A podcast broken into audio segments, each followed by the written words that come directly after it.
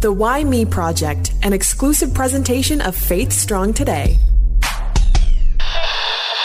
Over the years of doing this, Hollie, and we're coming up to seven years, mm-hmm. we have we have artists and authors and athletes, a lot of people who are also doing uh, amazing things with not-for-profit organizations. And we have talked to all different kinds of individuals a part of not-for-profits, but I think this is a first. Mm. I, I think. Do you think? I think.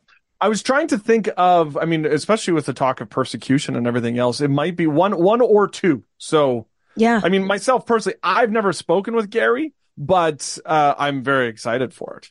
I am too. We're going to dive into the life and times of Gary. We're going to dive into um, some incredible projects that he is working on. One in particular. No spoiler alerts quite yet, though.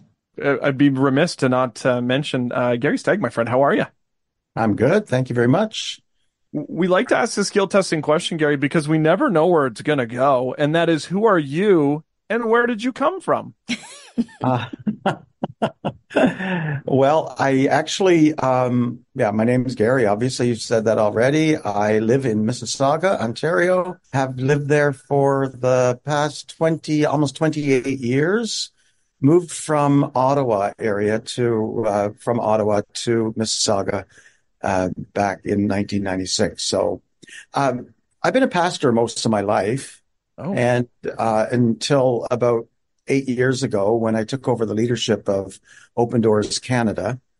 And that's because, um, you know how God works. We just sometimes, uh, something that's in your heart, something that grows. Uh, tw- about 25 years ago, I picked up uh, a piece of literature from Open Doors Canada and uh, it was um, it was a prayer calendar, basically giving uh, a prayer point for every day of the week.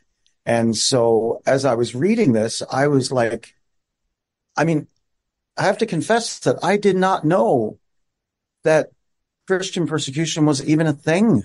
Mm back, you know, 25 years ago. Mm-hmm. And I think it does still come as a surprise to many people. I mean, when we're exhibiting, sometimes we get some, especially younger people come up and they read the tagline or something and they're like, Christian persecution, really? Is that really a thing? Well, that was me 25 years ago.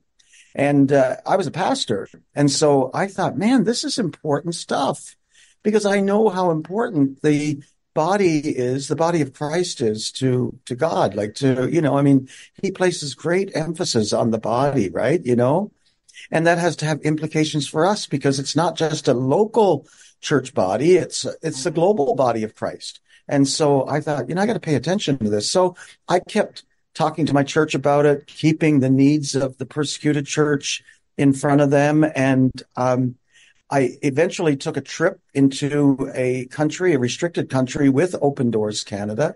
Mm. And, uh, through my connections over the years, I think, uh, what happened was that when they were looking for a new director, they thought, what about that Gary Stagg guy? You know, he seems to be really engaged with this ministry. And so they reached out to me and it just seemed to be the right time uh, for me to do that. And so here I am. Amazing. Now, you were a pastor, you said before this. Has faith always been a part of your life, or was there a come to Jesus moment that you can share with us? Well, you know, I grew up in a in a home where I grew up on the East Coast in Newfoundland, Oh, and when nice. Growing up, yeah, when I was growing up, uh, it was um, the school system was like a um, denominational school system. That's just the way it was while yeah. I was there. And so I went to um, a school that was associated with an evangelical church. And because of that, I was exposed to the gospel from a very early age. My parents didn't weren't weren't professing Christians, and so uh, it wasn't you know reinforced at home. But there were times along the, the way where, you know, we would have chapel and, and uh, services at the school where, you know, I would put up my hand to say, yes, I need that relationship with Jesus, but it never really stuck, you know. Hmm. But I grew up knowing all about it. Yeah. Uh, I went off to university in St. John's Memorial, Memorial University and I studied education. In my last year there, I um, went through a time of searching and it took me back to those roots. And mm. so I gave my life completely to the Lord at that time. And so the miracle of miracles, um, somebody that comes to Jesus in university, I think it's usually the other way around. but uh, yeah. my story, you know, I, I reversed it. I, I came to Jesus while I was in university. And, and so the, for that final year, I was a Christian for that most of my final year in, in, in university and, um, got really plugged into the church and just became involved in so many different areas of the church. And there were some elder people in the church that I really respected and they kind of spoke into my life and said, you know, have you ever thought about going to Bible college? And I was like, no, I never thought about it. I don't want to be a pastor. No, no, no, no. Yeah. So, no, you know, just think about it, you know? And so as I thought about it, prayed about it, I really did feel the Lord telling me to go to Bible college. And I, at that time, I thought I was only going just for to learn more of the word. Let's give it a year so I can really yeah. myself in scriptures and learn everything. And, you know, as God leads, I, it was during that first year that um, he placed a call in me for pastoral ministry. Hmm. And uh, so right out of Bible college, I had my position. They, um, a pastor from Montreal who came to the Bible college and interviewed people and hired me and as soon as I left Bible college, I moved to Montreal and started my ministry there. Oh, wow. From I mean, Newfoundland usually, to Montreal. Yeah. You usually hear of pastors who are like, Oh yeah, I grew up in the faith and I knew that I wanted to be a pastor since day yeah. one. And I mean, yeah. it, it, takes, it takes a lot sometimes. I mean, that's definitely one of those callings. Like I yeah. feel as though when it comes to school, I'm like, Oh, I want to be a doctor. Oh, I want to be a fireman. to be a pastor is like, no, that's a legit calling because it's, it's a lot of work. Yeah. And it's tough. It's tough stuff, you know, when you're dealing with people's lives and, um, it's, it's, it's people, you know, often, I think they say it in jest, hopefully, but they, they say, you know, you guys only work one day a week. Wait, hold on. So that's not true? oh. oh no. oh, that's that's why you got out of what you were doing to work for Open Doors Canada because it was only a 5 day a week job rather than an 8 day a week job being a pastor. Yeah, that's more like it. Yes. Yeah. Oh, sure. amazing. Yeah. That's yeah. I can only think of the culture shock too. Like, not only are you new to the faith and still, you know, obviously very on fire and wanting to serve God, but you went from mm. Newfoundland to Montreal and every province has and territory has their own culture, but were there things that you thought, oh, why am I being sent to Montreal? Beautiful place, but it's just so different. It was beautiful and I loved it. And, uh, it's the kind of place that kind of gets into your blood, you know, it's just like, uh, I, I could move there again tomorrow, you know? Yeah. It, it was, it was beautiful. But, uh, I think, I, I think when it comes to ministry, um, it's really not so much a geographical thing hmm. as it is a people thing. Yeah. Because I moved from Montreal. I was there for several years. I got married. And in the same year that I got married, we moved from Montreal to Regina, Saskatchewan. So that was another complete change. No kidding. And you know, I mean, I look back on those, on that time and that was just as precious as Montreal was. Yeah. We loved living in Regina. We loved the people. And that's what it really gets down to ultimately, I think, is that it, it's people, right? You know, and that's what ministry is all about. And so we, we were in Regina for, again, for about three years. And then um, we worked for a senior pastor there who um, resigned, left the church. And back in those days, part of our tradition was that, you know, it was a clean sweep. So hmm. uh, we ended up back in Ontario. oh my goodness. and uh, we're in the Ottawa area and in the city of Ottawa until moving to Mississauga. So I've been Wow. I've been everywhere, man. No kidding. You're in there and everywhere. Is, is, was it a difficult decision though for you? For I mean, if you're you're pastoring and uh, you're you're um, pressing into the hearts of people. I mean, you're somewhat doing the same thing now, but to step away from being behind the pulpit, if you will, to now being an executive director, was it was that a difficult decision for you, or did you feel like it was time? Yeah.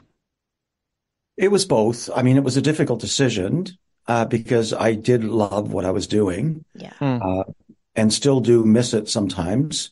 Uh, but at the same time, you know, um, I did feel a calling that um, perhaps I'm going to be, you know, my ministry is basically will be expanded to to to bring you know healing and restoration to people that um, you know desperately need it, obviously, right? And also to uh, now I get the privilege of not working in just one denomination. I get the privilege of working with multiple denominations. I speak in all kinds of different churches. Hmm. And um, so I'm able to bring encouragement from the word, but also raise awareness to awaken the church across Canada to what's happening with um, our brothers and sisters around the world who share our faith, but not our freedom.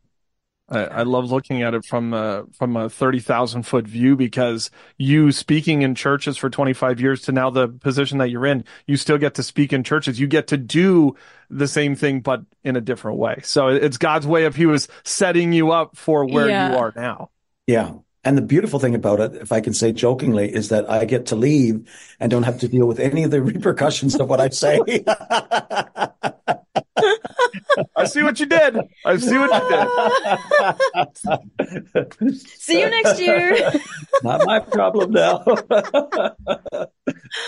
oh, that's funny. But yeah, every day you see the the problems and the challenges of mm. um, Christians internationally and just the plight of what they have to experience. And I know that even for me, who is not as versed in open doors and like those relationships you develop, it's heart wrenching. How do mm. you process just hearing the stories that are coming out of the different regions that have high persecution against Christians? Mm-hmm. Well, it's very difficult. And I tell people like what I share, even with you today, or if I'm in a church, the things that I share, anything that I share publicly is what, cons- it's what's considered in our ministry a level three information.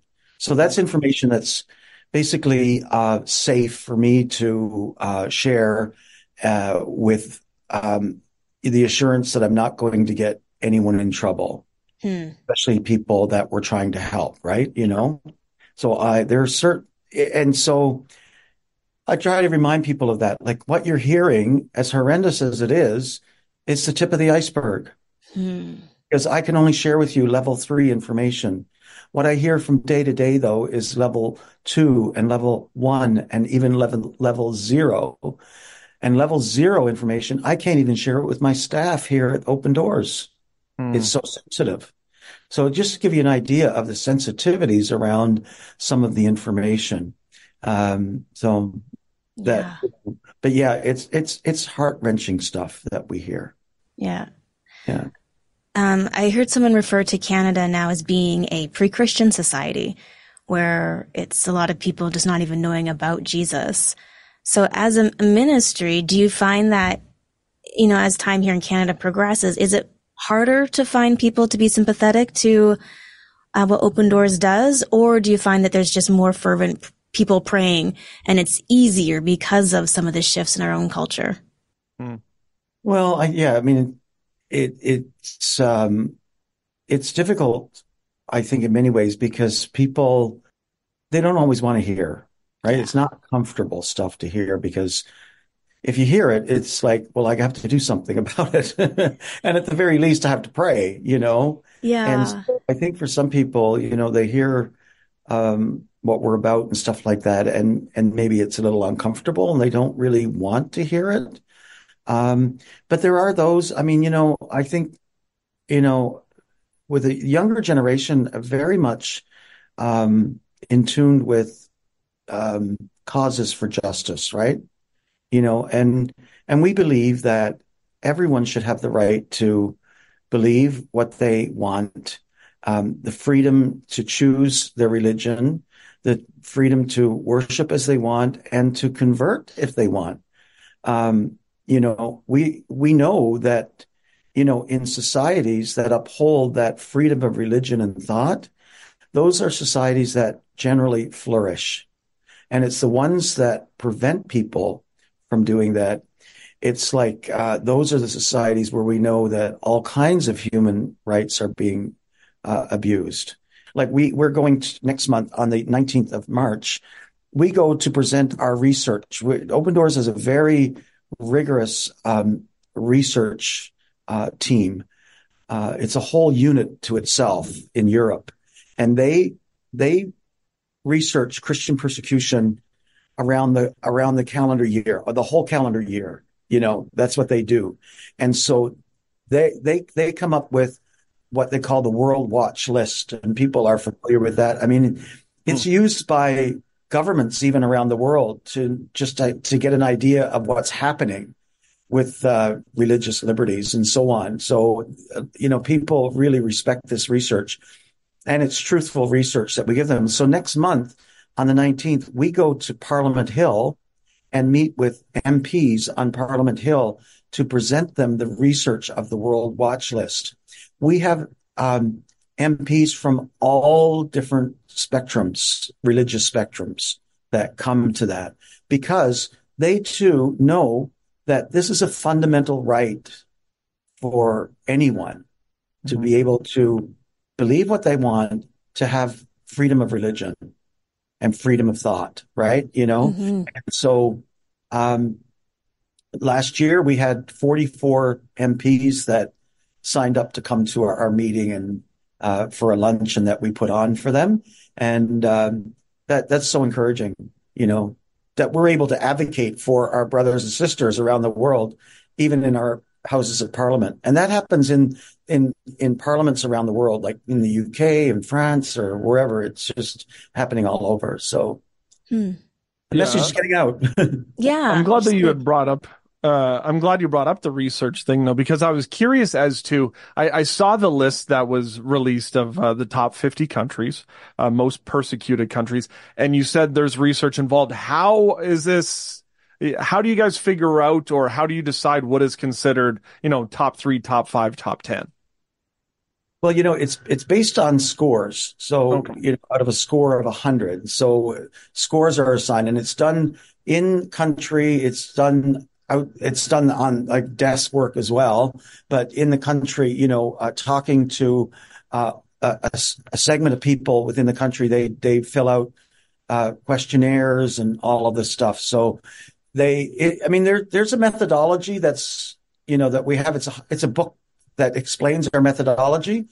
It's 100 pages long. If you like me to go through it right now, I can't. oh, sure. I got a pen and paper, taking notes. but uh, no, I mean, it just basically it it measures uh, the pressure and the violence. Yeah. We call it the um, the smash and the squeeze. That's so, the, how we refer to it. Mm. And so um, we have scores for um, pressure. So that basically measures the pressure on a Christian in their private life, their family life, their community life, their national life, and even in their church life. Because oftentimes, you know, um, there are other more traditional religions that will persecute Christians, say if they're of an evangelical um, slant or something, you know. Mm-hmm.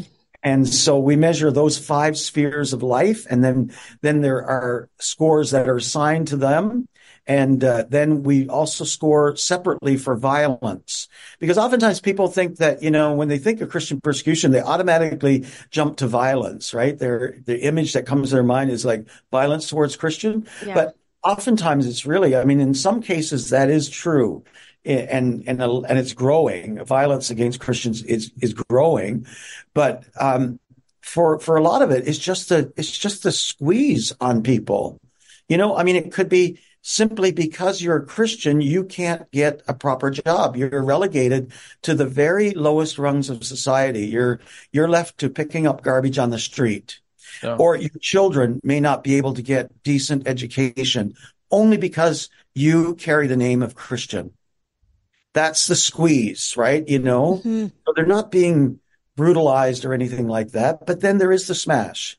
And so in places like what's happening in India and some places, um, you know, you probably heard of Manipur state and the things that happened last year there and the brutality towards Christians. We're seeing a significant rise in violence in sub-Saharan Africa against Christians. And so it's the, getting back to your question, brother, sorry, uh, I get carried away. Uh, I'm here to learn. Yeah. we measure, we measure, you know, the, we measure the, the smash and the squeeze. Yeah. And, and basically then it, it's scored. And then the number, if you want to know the number one place in the world now where it's most dangerous to live as a Christian would be no surprise to you. It's North Korea. And North Korea has been on there uh, every year since 2002, with the exception of 2022, where they were uh, upended by the or moved. They they switched places, I think, with Afghanistan for that one year, and that's the year when the Taliban took over in Afghanistan, and so that all factored into the the scores and the research with all that was happening to Christians in that particular year. But then right away they went right back to being number one. Just absolute brutal place. If you're found to be a Christian in North Korea, if you're even found caught with a Bible, it's it it could mean death, but it will absolutely mean at the very minimum you and your whole family will be sent to a brutal labor labor camp. You know, there's definitely lots of things that we could sit in and and you know just feel really bad about it, but we aren't helpless. We have an incredible God that we serve, and this is a reality. So, what do you say to the North American church when they get this kind of information and it's hard to swallow? Uh, and sometimes you feel powerless. So, Mm. what would your advice be when people see this? How to respond? What is our response? Well, you know, the, the number one response I always go to is is the response that you would get from a persecuted believer if you ask them that question. Because we do ask them that question. What can we do for you?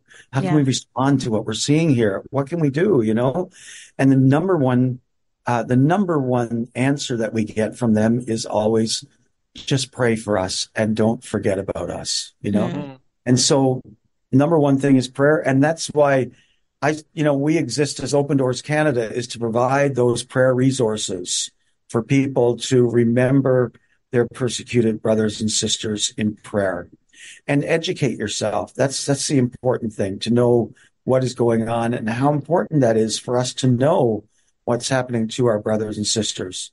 But I'm also quick to point out, you know, because people say to me oftentimes that this list, this World Watch list, this is the brand new one, by the way, just came out and uh, it's it's published every year mid January, and um, people when we talk about it, you know, they oftentimes they will say that is such a sad list, Hmm.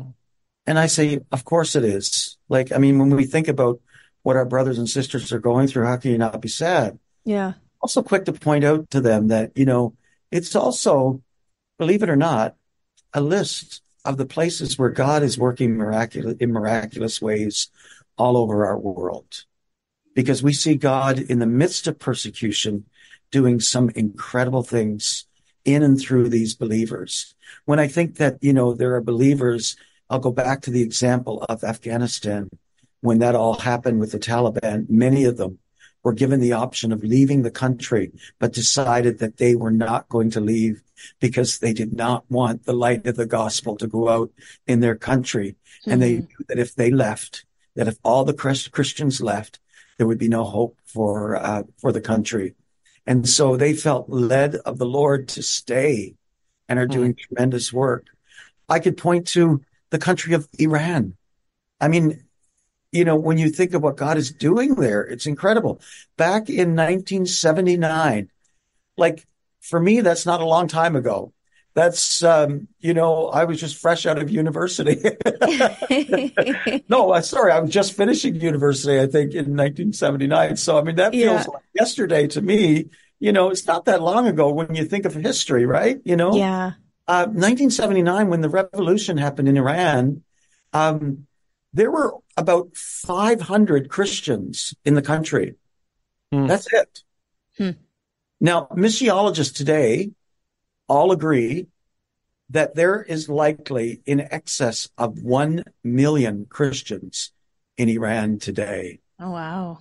And that country has been in, in, you know, terrible persecution for all of those years. I mean, there, our Christian brothers and sisters are being thrown into prison daily there, you know, and it's incredible. But God, I mean, you, we have again pictures that often we can't show, but you see people lined up for like, it seems like a kilometer or more on a riverbank waiting to be baptized. Hmm. So, Wow. you know, our story is sad. And I, you know, you know, when I, I tell people, it just seems like we're just the bearer of bad news all the time. But I, I really want you to know that, you know, we see God do some amazing things as well. And, and what a joy that is to be able to walk with these brothers that are, you know, under so much persecution, but to understand that even in the midst of persecution, and even despite persecution, God is at work Hmm. and seeing his hand move so mightily, you know. I, I was really moved when I was in India back in um, 2017. And uh, we were there, there's a bunch of leaders, executive directors from different countries, Western countries. And we were asked to go to this prayer meeting. It was uh, a bunch of um, volunteers, open doors volunteers in the country of, um, you know, in India. When we walked into the room, there was 1,200 people that were there for the prayer meeting. Oh, wow. I was like, okay, this is impressive right off the bat, you know, because uh, Yeah. call a prayer meeting in Canada. If you got 12, you'd be, you, you'd be like the miraculous has happened, you know, but, uh, 1200 people. And during this time, uh, at one point they, they asked if they could pray for our countries. Yeah. Hmm. It was amazing. I had my phone and I, I mean, I felt kind of bad doing it in a way, but I'm like this videotaping because I'm at the very front row. I don't want to turn around and do it. So I'm putting Yeah. the camera up like this. I said, I got, while they were praying for Canada, I had to, I had to tape it. They were just weeping before God, calling on God for the country of Canada. And I thought, when have I wept for Canada? Mm. You know, when have I prayed that earnestly for, but yet here are these believers that work with persecuted Christians day in and day out, and they're praying for us. I mean, I can't, I just can't describe the feeling Yeah. moving Well, that way. I've said it before. We're soft when it comes to us in Canada. I mean, we use thousands of people waiting to get baptized. There are people who will walk miles upon miles for church service, and a church service will be five hours, and we're 45 minutes in, waiting, looking at our clock, waiting to go and do lunch at Swiss Chalet. I mean, we And we're that we're church so soft. and that church better be air conditioned. Yes. Yeah, right? And I need comfy That- pews. and that Bapt- and that baptistry better be heated. Can't be cold. Oh my goodness. Well, as we wrap- We are soft. We are soft. Let's face it, you know. Yeah. Well, as we wrap our time up, this is the Why Me Project podcast. And just hearing you speak, you seem to be like the most expert reframer of situations. So hmm. I'm, I'm curious as you think about your life and all the things that prepared you for this particular phase of life. Was there a moment where you asked, why me? And then what helped you out of that, that season? I think I ask that question almost every day. Why me, God? Like, you know, why? I, I mean, because I do feel incredibly blessed and I feel like I don't deserve this, you know? I don't deserve the blessings that, that God has placed on me. I, I think that, you know, not to overthink it. Um, not to even overthink, you know, the calling of God and so on. It's just allowing God to go before you and letting it unfold and just being open and available to step through doors when he opens them. And even sometimes when you're not quite sure, but you know, you're just, you just put that, you just put that foot in front of the other and, and God somehow is in it and he just works it all out. I mean, there are times when we do misstep and so on, but yet we serve a God who can even take those times and turn them into something good for us, right? So, um, I don't know if that answers your question or not, but it I, does. oh, good. Because I Yeah. forgot the question. um, I, b- before we do go, though, I, I would be remiss, and and I know that prayer was one of those things that you had mentioned, but if we wanted to get involved with what Open Doors Canada is doing, uh, is there specifics maybe that we can uh, do to to get involved, whether it's prayer or finances or or or or? Yeah. Yeah. I mean, all of the above. You can, you know, I would just say, you know, skip over to the uh, website, opendoorscanada.ca, dot, sorry, dot org, Mhm. uh, opendoorscanada.org. And there's, um, no end to the resources that, you know, you can, you can text the word pray to a number and I don't have that number in front of me, but you can, you can text for and get texts like every couple of weeks, you'll get a text probably. And it's an urgent request from, um, believers somewhere in the world who are just asking people in Canada to stop now and just pray. And you can do it while you're driving. You can do it. Just take a minute and pray for that need and just say, God, intervene in that situation right now. Um, you know, and as God moves on the hearts of people, um, you know, and would lead people to give, then, you know, we're certainly open to that as well, because in order to help these, in order to help these brothers and sisters, it, it does take resources, right? Let's face it. So, but I always remind my team, you know, first and foremost, you're not fundraisers, you're prayer raisers. Hmm. And as we pray, I believe God works on our hearts and moves us to give. That's good. Uh, opendoorscanada.org at Open Doors Canada on the socials. Gary, this is uh, uh, great. I'm so glad that we could probably talk for hours, and I Mhm. still have a million of que- millions of questions, but appreciate you taking some time today and sharing your heart. You're welcome. Pleasure. Anytime. Back in 1995, one of the biggest Christian singles of all time from a group by the name of DC Talk, a song called Jesus Freak. Yes. It And was then- so good. Four years later, they did a Jesus Freak book, which talked about uh, some of those who had been martyred. And I remember that out of the three books that I've ever read in my life, that being one of them that I just couldn't put down. And having the conversation today really brought me back to learning about what it was to die for your faith and, you know, the persecution side of things. Yeah, and I think Rebecca St. James also did one, like sisters. Okay. Um, who were also being martyred around the world. Sure. And so I remember reading both. Yeah. And I mean, it's just the the stories sometimes would leave you just speechless. And you're like, this is happening in our day and age. And Yeah. yes, it is. And I got mad because they got my coffee order wrong at Starbucks. I know it puts things into perspective. And then it made me think, how am I treating people around me? Hmm. So I felt very convicted. And even when I think of the stories, I also feel very convicted. Yeah. so No, but it's it- it's one of those things that we don't think about. It's not top of mind, Yeah. but yet every day there are people who are literally surviving yeah. But for yet, their faith. in a lot of ways, they're thriving, as Gary had mentioned. For sure. Yeah, yeah. it's, it's hard to wrap my brain around that. So I wish we didn't I- have to go through persecution to have our communities thrive. I appreciate though that you looked at it on the the thriving side of things because I just look at it like, oh, yeah, this is also happening, and here, and here, and here. Yeah. Not thinking of all the amazing works that are taking place. I'm just looking at that negative side of it. Yeah. See, God's not done with us yet. We're learning. We are learning. Yes. Yes. We Thank are. you to uh, everybody who has downloaded, who has been a part of the uh, projector community. Yeah. Um, thank you for those. Uh, I've reached out to, we got a couple different messages from people about um, guests that maybe we should look. I've reached out to every single one of them. So if it happens, thank you. If it didn't happen, get into their DMs and be like, you got to talk to Johnny and Hollie. Yes. Guys, we love you. Thank you for following along on our seven year journey, almost eight. What? It's coming up on seven, isn't it? Oh, I don't know.